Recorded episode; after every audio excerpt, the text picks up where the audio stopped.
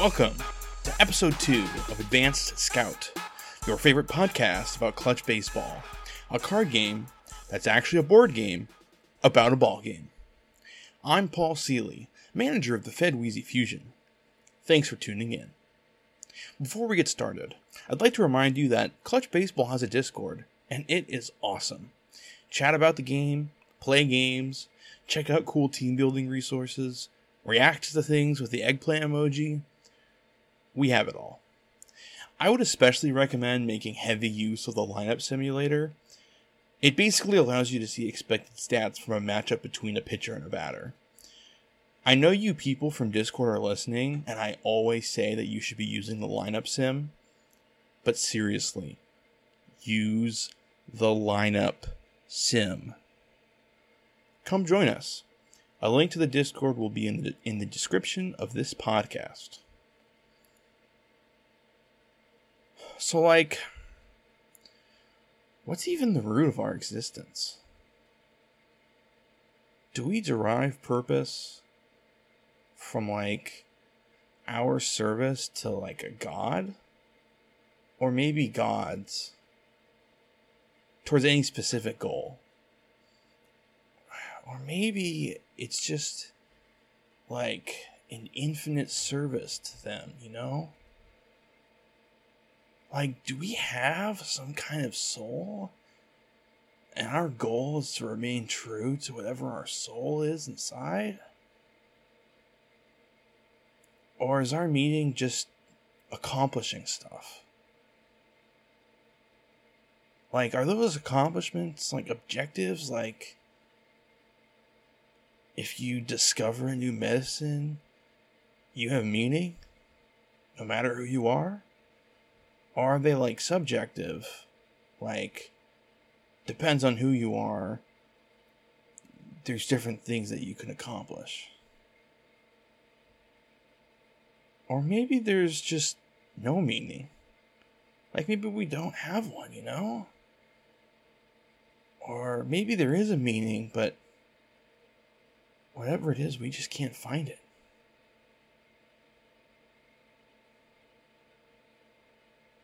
And what do we mean by the purpose of life anyway? What is the meaning of meaning? Are there some moments in our lives that are more meaningful than others? Are there some lives that are more meaningful than others? Man, the world is crazy. Trying to think about the purpose of my life just blows my mind. I don't know if I can handle that kind of philosophy. But I can handle a discussion of deck philosophy. A lot of card games, like Magic the Gathering, operate within a basic meta of aggro and control.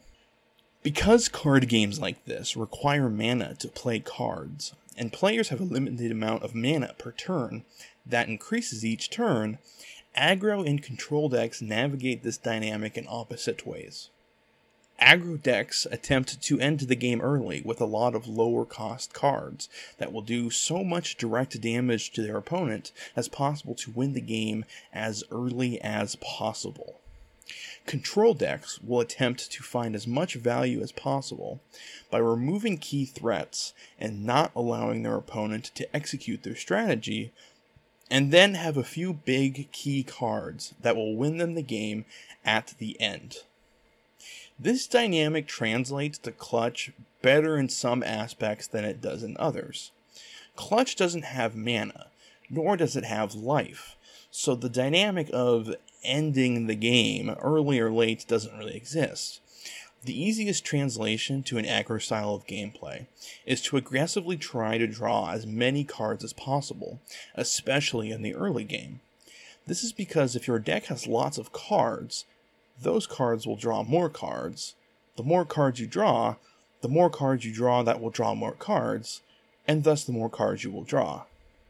So in this sense, going all in on drawing is Clutch's version of an aggro deck.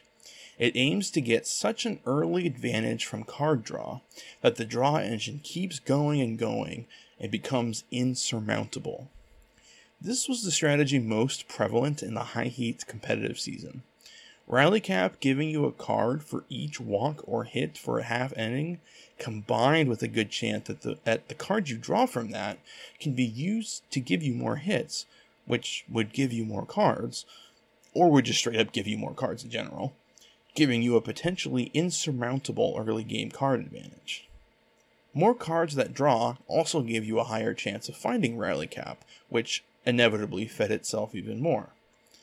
Thankfully, for competitive play, they have changed Rally Cap to only work while you are losing. I am very thankful for that. Even still, an aggro draw style is by far the most prominent style of play in the competitive meta right now. Cards like Full Monty, Advanced Scout, Golden Ratio, Left 4 Dead, and Manager Aaron Boone are very powerful because they all work together to find more draw cards, which will then allow you to find more draw cards and more cards in general. Pitching cards can have a good amount of card draw if they use K icons with cards like High and Tight and Strongside. Control as a concept does not translate particularly well to Clutch yet. In a game like Magic, your goal with a control deck is to try to survive the early game by being very tactical and stopping your opponents from executing their strategy. You won't be able to remove or disable everything, so you have to pick what is most important to stop. Then, eventually you live long enough to get a big, expensive card out that wins the game for you. Neither of those concepts work particularly well yet as it comes to Clutch. A head in the count and pitcher's count are good examples of cards that do what a control deck would want. You can't stop every power die swing your opponent has, but you can pick and choose which ones to negate to hopefully mitigate the damage and stop your opponent from scoring lots of runs. Late game big expensive cards don't really exist either because mana doesn't really exist in Clutch. The one allegory that might make some sense would be cards that revolve around clutch moments, which are most commonly playable after the 7th inning when the score is within 3. But I think in general, those cards are not so powerful that they will be able to be used as game-ending cards, like a late-game card would be in a control deck in Magic. Cards that are somewhat like a control card are cards that force your opponent to discard cards. Who Run It, which will force at least one discard if you score a run with an R icon player. Rain Delay, which is potentially powerful as it requires both managers to discard their hands and redraw new cards, as well as the upcoming cards of Tipping Their Pitches and Clamped Down, which allow you to look at your opponent's hand and discard one of their cards as well as your own, as well as You Really Got Me, which forces your opponent to discard 2 cards if you give up a home run and are losing, are all cards that work like this. The reason these are difficult to say are fully control cards is that they are mostly proactive plays, rather than reactive ones. With the exception of Tipping Their Pitches and Clamped Down, your opponent gets to choose what to discard, not you. Even for Tipping Their Pitches and Clamped Down, in a lot of circumstances, you won't know what cards they have in their hand when you play those cards. So even though you do get to pick a card from their hand, you aren't stopping a specific play, you're just hoping that your discard will hit something good. Exceptions to this may include Detroit and Houston stadiums, as those stadiums give you opportunities to look at your opponent's hand, either for an extra base hit in Houston or for an inning with at least 2 strikeouts for Detroit. Admittedly, I haven't tried a control-oriented strategy with these stadiums, but even still, having a team oriented for control that only works at your home stadium is not particularly great in my opinion. Discarding cards randomly is nice in that it stops your opponent, if they are running a deck based around drawing and playing lots of cards, from doing that particularly well. But being able to draw cards is much easier than being able to discard them. And in my experience, trying to win via discards is similar to trying to fix the public image of a team of cheaters by hiring a veteran, well-liked manager. It's a nice attempt, but people will still trash you. So here's where that leaves us. Aggro drawing centric decks will tend to work pretty well regardless of what your opponent does to try to stop them. This is why drawing has become such a common strategy in competitive clutch circles. Of course, this doesn't mean you have to have every card in your deck revolve around drawing. You need cards that provide you value to justify drawing as many of them as you can. A deck of 50 cards that all say, draw one card, would be pointless. There are also no combos of cards that are so good that it's worth trying to draw through your whole deck just to find that combo to end the game. In Magic, this would be called the combo deck. So a lot of deck building is centered around finding a balance. The more card draw you have, the more reliable the triggers on your card need to be in order to avoid hitting the hand limit and needing to discard. Usually, reliability of a trigger will come at a cost of less value in the optimal situation, though cards aren't balanced so evenly as to make all of these perfectly even. So, you want to get the most value out of your cards, which tends to mean drawing as many cards as you can, but also not discarding cards for a full hand, while also getting powerful effects from your cards. This is where the offense versus defense paradigm fits in. Generally speaking, if you run K icons on your pitchers, those will probably provide you with the most consistent drawing of any other subset of cards. But in order to get that, you have to pay for cards with the K icon, which in general means paying for fairly expensive pitchers, and in my opinion, does not give you good value. Additionally, at least in my experience, trying to build with those cards gets me into the situation where I actually have so much drawing that I have too many cards, and I don't have any cards that actually do really powerful effects. It's absolutely a reasonable build choice. There are managers who have way more experience than I do and have done really well with it. So I'm not saying you can't do it. It is perfectly legitimate. But that's what tends to make it less popular. There are a number of offensive cards that are both easy to use and very powerful. See It Clearly, On Deck Circle, Ribeye Steak, and Squared It Up are all examples of cards that are fairly easy to use and give you a power die swing. There are two reasons why the power die swing is so good.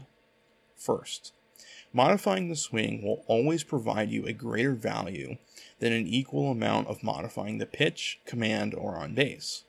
The reason for this is that getting the advantage is a binary outcome. Either you get the advantage or you don't. So adding +2 to your on base will only matter in the two rolls that your opponent would have gotten the advantage, but now you do. So only 10% of the time will adding to on base or pitch matter. If you do get it in 10%, it's a huge swing. So it's not like trying to gain advantage is wrong. It's just that it doesn't give you the same increase as modifying the swing. Modifying the swing, on the other hand, will always work, whether you get the advantage or not. You still have your +2 or -2 to the swing.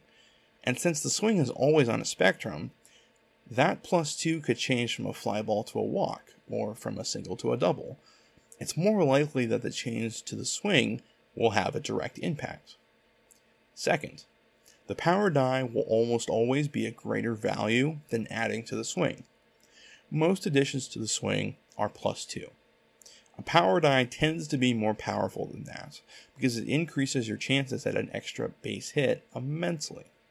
Let's say your batter hits a home run at 20. With a regular die and +2 to the swing, you have a 3 in 20 chance at hitting a home run. You get a home run if you roll an 18, 19, or 20. If you have a power die instead, you have a 5 in 24 chance of hitting a home run. You get a home run on 20, 21, 22, 23, and 24. So +2 gives you a 15% chance at a home run, and a power nine gives you a 20.8% chance at a home run. The plus 2 to the swing will likely in almost every case increase the chance you get on base more than the power die will, but usually the difference between that and what the power die gives you is fairly small in comparison to the increased power die chance. If your batter has 6 outs, adding plus 2 to the swing means you get out if you roll a 1, 2, 3, or 4, a 4 in 20 chance. If you roll the power die instead, you'll get out 6 every 24 times. So the plus 2 to the swing will give you a 20% chance at an out, and the power die will give you a 25% chance at getting out.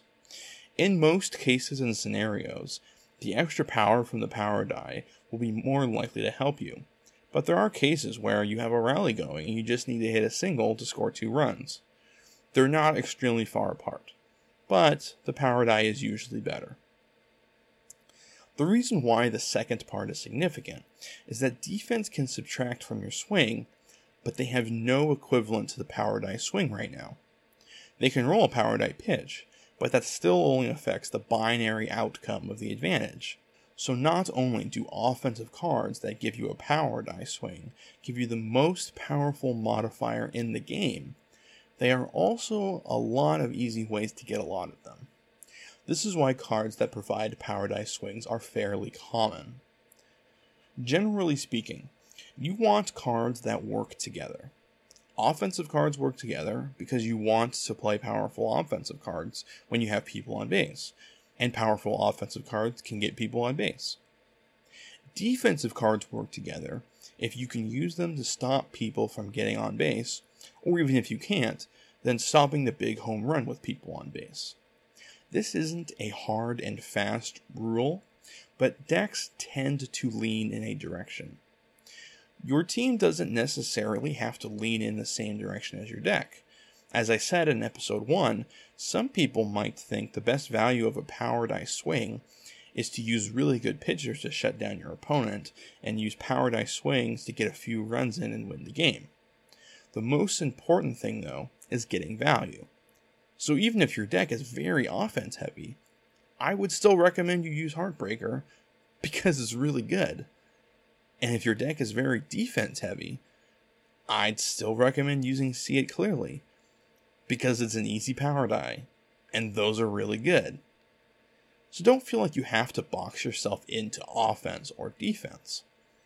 More than that, you want to box yourself into an overall strategy, aggro or control. And since control, at least so far, doesn't work very well, you probably want to go with aggro. So, to summarize, when making your deck, keep your overall deck strategy in mind. If your goal is to draw more cards than your opponent, which I would recommend right now, then make sure you use a lot of cards that get you to that goal. From there, make sure you are balancing your hand size by making your cards reliable enough that you won't have to discard them. This is something that will come with experience and playtesting. Finally, use the cards that give you the most overall value. These will tend to be, but not always be, cards that work well together. If you're using a card that doesn't work well with the other cards in your deck, and it doesn't really fit into your overall strategy, ask yourself if the card is so good that you should use it anyway. There are cards like that, but make sure you're thinking about it. Look for future episodes to focus on different team archetypes. It's important to understand the current meta we are in and why, in order to understand how to operate and understand those archetypes within this meta. That's going to do it for today's show. See you next time.